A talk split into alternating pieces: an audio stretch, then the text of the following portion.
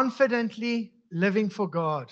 How can we confidently live for God? You know, more and more, especially during this election stuff, Republican, Democrats, uh, you know, people are so convinced that they are right.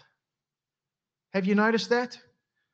And, you know, we're not either. We, I don't know what you would call us, barely legal, but. My wife likes you to know it's a joke in case someone calls us. But can we confidently live for God? And I feel like truth isn't truth anymore. And you've known this for a long time. But even basic things. Who ever imagined that one day we would argue over gender? Hey, that we ever thought that we'd come to that, to somebody saying, and you're like, no, you're a male. And they're like, no, I'm not a male. And you'd be like, what? You know, even the most fundamental things that were just, it's science. Like, we can't argue this, it's science. Like, now it's nighttime. No, it's not nighttime. It's just the absence of light time. It's called night. No, it's not. You know, it's it's like we've lost logic and we've lost truth. But the problem is we lost it in the church too. A very good thing to do in approaching the word, in approaching your beliefs, and we've spoken about this before, is always asking the question, what if I'm wrong? And it doesn't mean that you're insecure, but it means that you are humbly approaching something with an open heart and mind to consider, what if I'm wrong? You hear what I'm saying? Who here has ever made a declaration on something? I will never do that. And then you did it. Right? I've done it a few times. Like, I'll never eat that. That's gross. Or, you know, and then I eat it all the time or whatever it is. We got to be careful about how passionate we get about things that aren't actually truth. It's preference. It's, uh, you know, it's situational. It's culture, whatever these things are. But how can we live confidently in truth? If Jesus appeared now, and I'm not going to ask you to raise your hands, but how many of you really are confident that he's going like, yep, you made it? Maybe some are, which is wonderful. Deacon, he is. And I believe him too, right? But if, when push came to shove, why I think most people are not, because people are very scared to die. And if we really believed what we say we believe, listen, we would be looking for every excuse to like, yeah, that's certain death if you go do that. You're like, I'll go. But the thing is, we most Christians, never mind outside of, of, of the church, are terrified to die. And I think one of the things is that they don't really have a full assurance of their salvation. Like, I'm going to be with him. And then there's all the other things that we're arguing about in the church. I mean, how can we actually find truth? I'm going to give you a mathematical solution in how we can walk out the truth as best as we can. Who enjoyed math at school? Right? I told Jordy today I'm going to teach scripture using mathematical principles. And it's like, oh, I'm going to sleep through your sermon. so I will tell you something funny. Daniela and I were speaking this morning about, you know, we really try to have a household where fear does not play a role. Right? We're talking about this this ice storm and you know, and, and COVID. I mean, just it doesn't matter what it is, there's always some new reason to fear, even if it's illogical, like rhinos charging through downtown Houston. Some people fear that, even though it's probably not going to happen. But there's always some reason to fear. So I was sharing this with the kids. I said, You're so blessed to be raised up in an environment where you do not have to be in fear. And Josh made me laugh so much. He's like, Well, sometimes I'm fearful of you.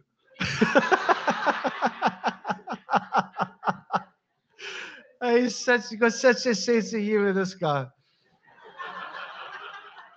It's brilliant. So, can we confidently stand on truth? So, let's let's uh, do this. Will you click on there? Oh, this got to be on. Sorry. Uh, change to the next one for me. Okay. Read this with me. Now, the Holy Spirit tells us clearly that in the last time, some will turn away from the true faith. They will follow deceptive spirits and teachings that come from demons. Not a good thing. These people are hypocrites and liars, and their consciences are dead. Now, jump to verse 7. Do not waste time arguing over godless ideas and old wives' tales. Instead, train yourself to be godly. Physical training is good, but training for godliness is much better, promising benefits in this life and the life to come. Thank you, sir. You get that? We are watching this happen. We are watching this happen now. There were things that were just acceptable truth in the in the fabric of the culture that no longer are there. You can't say, but that's science, because not even science is accepted as, as logical anymore. And this is coming from a spiritual realm. So when these things are happening, when people are turning away, and some of these people have microphones, and some of these people write books, and some of these people have big followings, and people are just following these things because they don't know how to stand on truth for themselves. When you stand before God one day, you won't thank you. You won't be able to blame anybody else. Well, so and so told me this or whatever. You have truth through the Holy Spirit, you have truth through the Word of God. Nobody needs to be deceived. We really are at the craziest time. When we talk about sending our kids to college and those things, we're like, what are the things we even prepare them for? There's a, a, a video that I watched. There's this new, like, Dave Chappelle guy. What's his name? Um, Joe, I sent it to you. What was his name? Anyway, he's a Hispanic guy. Yeah, and, and he sits his kid down to have the sex talk. And his kid's like, well, you know, am I playing the traditional male role or am I? And it's like so messed up that eventually father's like, just get out of my house, like, get out.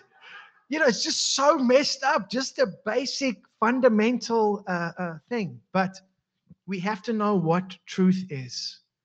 And here it's very basic, but we have to be students of the Word of God more than ever before because sometimes the way we remember something can be changed. Who here has ever gone fishing? Right? And genuinely, that fish grew in your mind that you caught. Right? The actual fish you caught was this big, but six years later, the storytelling, it was a blue whale. You literally pulled a blue whale out of the sea. It was a megalodon, and it was on the boat. But you genuinely believe it because it just changes a little and a little and a little. And not because you're a liar or you're a bad person, just the mind does those things. And if we are not renewing our mind by the word of God, things will start to shift. And somebody who once was absolutely against something, take Lot, for example, ends up living in Sodom. He didn't start off that way. He wasn't a bad person. In fact, he was still righteous because God went and, and held everything back for him to escape. But he it, it drew him in. How can we hold to truth? In a world where we don't agree on anything, how can you live from a place of truth? I have to consider myself. Maybe I'm wrong and go back to the Word of God about all these things and let Him renew me again and again and again. A very good practice is to read the Bible without a preconceived notion that you already know what it says.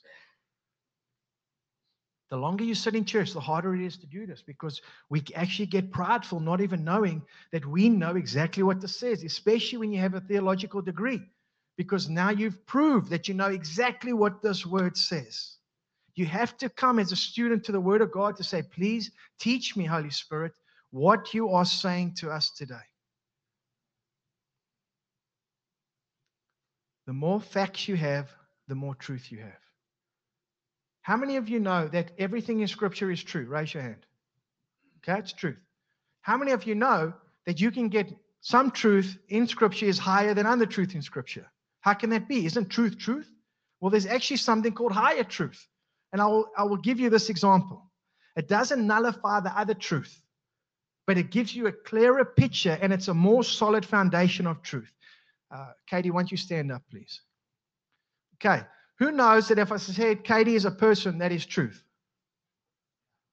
Okay, but if I said Katie is a person with long hair, that's actually more truth because now it has defined her more.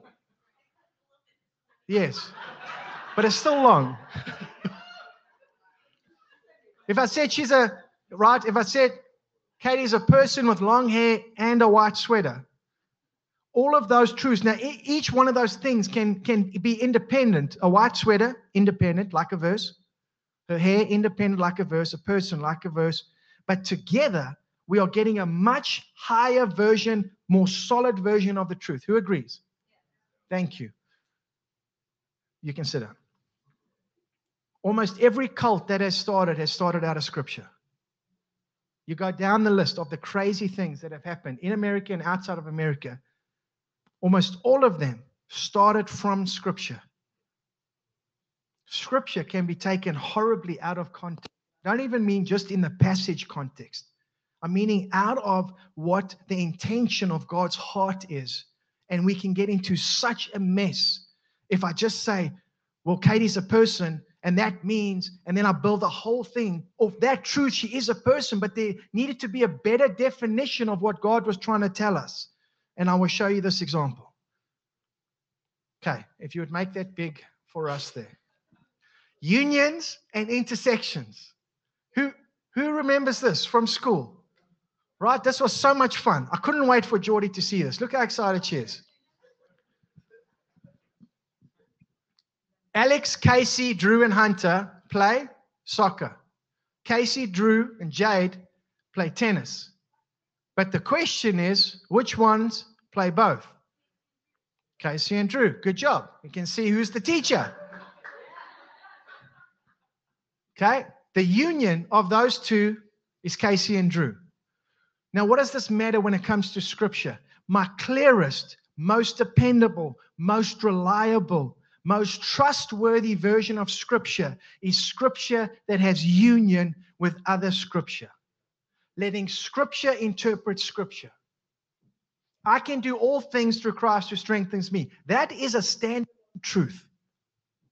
That's a standalone truth. Just like Katie is a person, that is a standalone truth. That is true.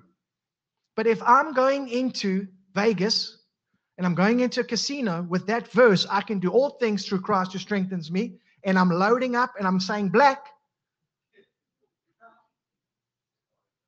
does that fit? Well, I have to put that in union with another verse that calls us not to gamble. You, you, do you see what I'm saying? So I took a truth, but that truth could be misinterpreted unless it was tied down in union with another truth from Scripture. And the only way that I can do that is if I know the Word of God. I have to know the Word of God, and not because you better do this, because it is giving me an understanding and it is giving me life to truly know what truth is. And it has never been more needed in my lifetime than right now. We were uh, we, we take the kids through Proverbs in the morning, uh, a chapter a day you must see how many times it talks about disciplining a child physically. It's not one verse. I'm, I'm telling you, it's loaded in there. But society has, has looked down so much on that that if you even think about disciplining your child physically, you're abusive. And that's what I'm saying is truth gets eroded slowly and slowly and slowly and slowly until it's gone. There's not one verse, and much to the kids' dismay, there's many. Now, let's do this together. That's there's the standalone verses, and then the union of that verse is where we have the most truth. You with me? This is a good practice to have. I'm not saying that you cannot stand on a verse by itself. That's how powerful the word of God is. What I am saying is you are in the safest, most trustworthy version of the verse when you're in the union. Do you see there's there's a lot of extra room that seems to be left out when you do this? I'm not getting the fullness because I can't run wild with my imagination. And once again, I'm not saying this is the only way to do it, but what I am telling you, in a time when we are trying to find truth, we have to let Scripture anchor Scripture. We have to let Scripture interpret Scripture. Let's do this one. Example one. So now there is no condemnation for those who belong to Christ Jesus. Is this true? Absolutely. Is this needed? Absolutely. Is this something we must live by? Absolutely. Now I want to read you another passage, but don't let go of this. You with me? Again, the kingdom of heaven can be illustrated by the story of a man going on a long trip. He called together his servants and entrusted his money to them while he was gone. He gave five bags of silver to one, two bags of silver to another, and one bag of silver to the last, dividing it in proportion to their abilities. Interesting. He left on his trip. The servant who received the five bags of silver began to invest the money he had earned uh, and earned five more. The servant with two bags of silver also went to work and earned two more. But the servant who received one bag of silver dug a hole, put it in the ground, and hid his master's money. After a long time, their master returned from his trip and called them to give an account how they had used his money. To the servant who entrusted five bags of silver came forward and five more and said, Master, you gave me five bags of silver to invest, and I have earned five more. The master was full of praise. Well done, my good and faithful servant. You have been faithful in handling the small amount. So now I tell you, I will give you many more responsibilities. Let's celebrate together. Right? The same thing's happening with the servant too. Gives the two, and then we get to the last one. Um, this guy. Then the servant with one bag of silver came and said, Master, I knew you were a harsh man, harvesting crops where you didn't plant and gathering crops that you didn't cultivate. I was afraid I would lose your money, uh, so I hid it in the earth. Look, here's your money back. But the master replied, You wicked and lazy servant. If you knew I had harvested crops that I didn't plant and gathered crops that I didn't cultivate, why didn't you deposit my money in the bank? At least I could have gotten some interest on it. Then he ordered, Take the money from the servant and give it to the one who has 10 bags of silver. To those who use uh, well what they are given, even more will be given. And they that have, and they will have an abundance. But those who do nothing, even the little that they have, will be taken away. Now throw this useless servant into outer darkness, where there will be weeping and gnashing of teeth. Who loves to read this passage? And they lived happily ever after in darkness. Here's my point we need to be teaching this. You need to understand that this is the principle of the kingdom of heaven. That there is an expectation that what you have been given must increase. And if you don't, there are going to be consequences for having wasted your life, the ability, the gifts, and everything else. But if I preach that, what do people feel? Condemnation. The union of this verse is there is no condemnation for those that are in Christ Jesus. But that verse doesn't cancel out this verse that we have a responsibility and a requirement to increase what God has given us, but without condemnation. You hear what I'm saying? The truth of this can't truly come if I'm not putting it in union with what else is in Scripture. And the more verses I can tie together, the more solid the truth is. The more I can describe Katie, the, the more uh, facts that I have about her, the, the, the more solid ground as I'm honing in to what is truly uh, being communicated. You with me? I have to deal with this passage. You have to deal with this passage, but you have to do it outside of condemnation. Oh, I'm useless. I, oh, I can't believe I did this. I, I'll never amount to anything. No, no, that's all negative talk that's not from God. But I have to stop and say, God, you have given me so much, and I am that servant with the one bag. Would you forgive me and would you help me to invest what you have put in me well and return it? When I came to America, I came with three suitcases, a guitar, and $2,400 20 years ago. Since then, I have married a wonderful wife. I have two amazing children. We have planted churches. We have started businesses. We have led many to Christ. You hear what I'm saying? There's an investment there that is growing for the kingdom. And there are other people that have done far more. But you know what? They had more talents and gifts. They were the five. I'm the one. But I'm working what God has given me. But hearing my example shouldn't put you in condemnation because you are having your own story. The guy who got two wasn't worried about the guy who had five, but the guy who had one, oh, he didn't even know the master. You hear what I'm saying? The union of these scriptures bring it to life in a way that I can live my life by it. What are the truths? What is the higher truth, right? I just explained that. Okay, this one. Now I'm going to ask you at the end of this what are the truths? What's the higher truth? Example two pure and genuine religion in the sight of God the Father means caring for the orphans and the widows in their distress and refusing to let uh, the world corrupt you. You got it? You got that truth? Yes? Hang on to it. Well, my brothers and sisters, let's summarize. When you meet together, one will sing, another will teach, another will tell some special revelation God has given. One will speak in tongues, another will interpret what he said. But everything that is done must uh, strengthen all of you. No, more than two or three should speak in tongues. They should not speak at one time, and someone must interpret what they have said. But if no one is present who can interpret, they must be silent in your church meetings and speak in tongues to God privately. Is this a truth? Absolutely. Should we have people speaking in tongues? Absolutely. Right? And we should be praying for that. We should be seeking that. God, do you want to use me in this way? If we never have people speaking in tongues, then we've we've got a problem too. And somebody needs to say, Lord, what are we missing here? But at the same time, there's no condemnation for those that are in Christ Jesus. So I can't get now all condemned about this and feeling like, oh, we're useless and worthless and we don't have this. But at the same time, I need to be pursuing something in freedom. You with me? Okay. You ready for this? Now we're unioning three verses. I think you're ready for this.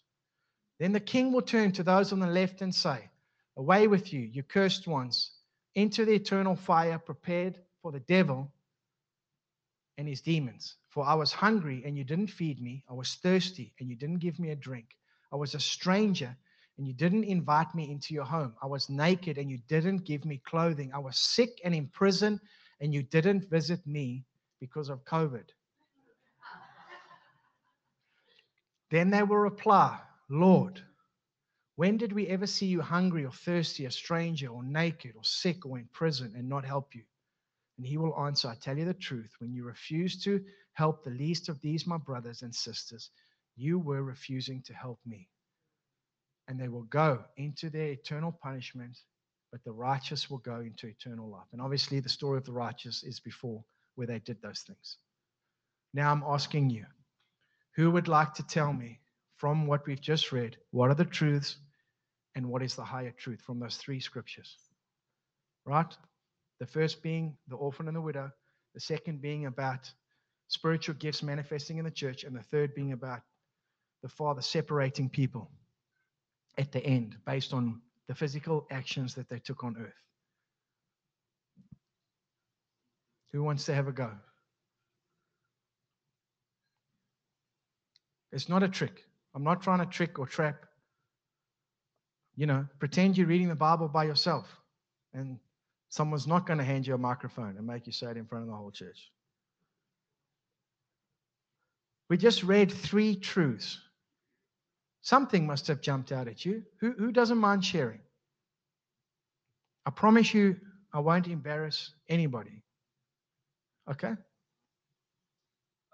James 127 in Matthew, he talks about the orphan and widow, uh, but then Jesus separates people out at the end of time based on their deeds. Um, so basically, when we're taking care of the orphan and widow, it shows our motives, it shows our heart. And that's what Jesus judges is for at the end. Very good. What else? What else is, is a takeaway? Yes.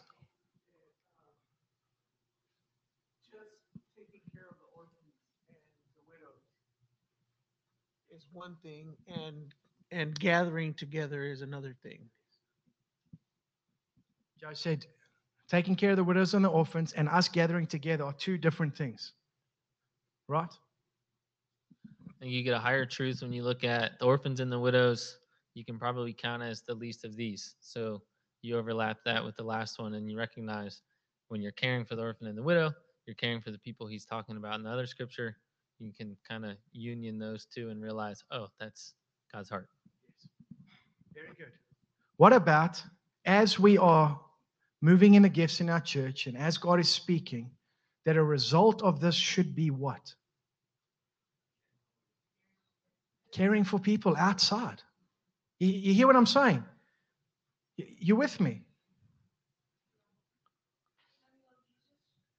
And we love Jesus, yes. That's always a good union. Why is this so important?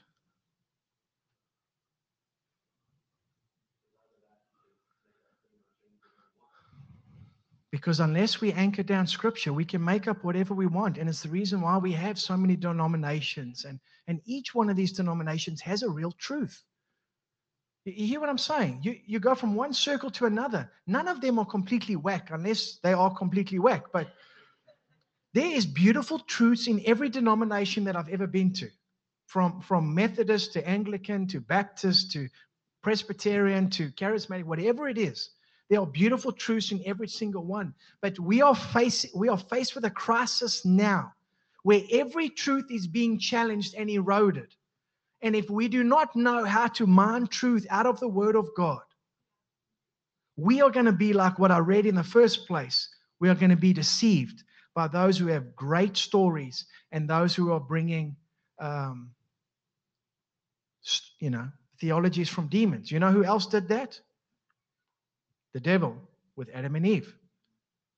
He deceived Eve, and that was right in the beginning. Don't think he can't do the same thing now. But I do it without condemnation. I do it without fear.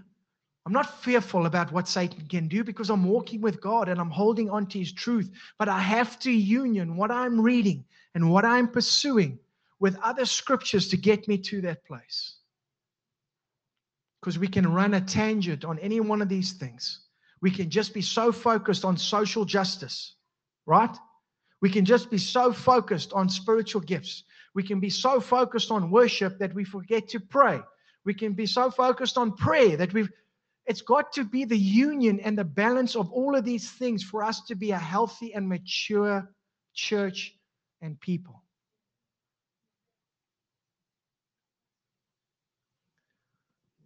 I have to balance the amount I discipline my children with the amount of fun that we have, that they don't grow up thinking they lived in a prison system. You hear what I'm saying? There's, there's, there's truths. Yes, I can take those verses from Proverbs about physically disciplining them, and I can just be beating them all the time. They give me enough reason. But I have to then union that with other things of what the Father's heart and what the Father does. And if you ask the Father for a fish, right, He's not giving you a snake. And, and be that Father to them that they can see the mercy of God as well. I have to union those two.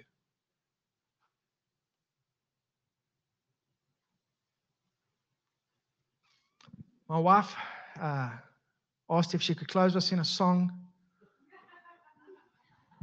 Come. She changed her mind. That's okay.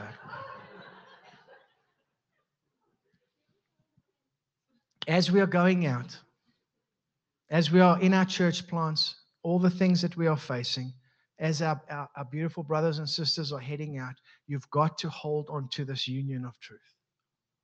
Because there are things that sound so good, but they're not true. How many of you uh, think James Earl Jones is dead? James Earl Jones. I thought he was dead because there was a thing on Facebook that said he was dead. This was a few years ago. And then we saw a trailer for Coming to America 2, and James Earl Jones is in it. And we're like, is that CGI? He's dead. And so I went onto Snopes. No, he's alive. So there's there's other things that we have believed and we've been pulled into, and all of these things, but it's happening with scripture. There are things being preached now that you would not believe is even possible to be preached. There's churches based around things that you're like, how do you even get that truth? because they've taken one scripture and, and didn't union it with anything else, and so therefore it looks true. When it comes to gender, marriage, whatever these things are, and this is just the beginning, we have to be people of truth. Why? Because the truth sets us free. Nothing else sets us free. Only the truth, not a version of the truth, not sort of truth, the truth. Amen. Bow your heads for me, please. Lord, I thank you for every precious person in this place. I thank you for a fresh dose of courage to stand in the face of adversity. Lord, but with love and with humility, not arrogance and pride, but courage to do what is right. Lord, I pray that you would remove lies in our minds and hearts that have been sown against the word of God. Where we have believed it's boring, it's, it's a chore. Holy Spirit, you're the one that spreads God's love abroad in our hearts. Would you please renew, restore our hearts to the love of the Father and for His word and for each other? Lord, I pray that you would restore this church to be a beacon, regardless of our size. Lord, that we can be a place of healing, of hope, and restoration. Use our church plants, use our finances. Lord, that we will be a good investment in the kingdom of God, in everything that we do. In Jesus' name, amen and amen. I want for our church to start here to be such a generous church. Ben, do you want to go for lunch? Oh, I can't. I've already been invited by four other people. How about next week? Oh, they already booked me then as well. What I'm saying is, we get so much joy and excitement in being this generous church. And while we are doing this, I'm telling you, the Spirit of God is going to move through generosity and love and kindness for one another. Why? Because it is a huge deal to God that we take care of one another, starting in the in the with the brothers and the sisters, starting in the house of faith. And from there it flows out. I feed my children first, and then I feed everybody else. You hear what I'm saying? And it's the same with God. It's the same with God. We take care of each other first, and then let that flow out onto everybody else. But we cannot forget everybody else. If you see the poor, do something. If you see the naked, do something. The hurting, the sick, those in prison, whatever it might be. And no condemnation while we are going after this. But be a good turn, a good return on God's investment in you. Amen. Amen.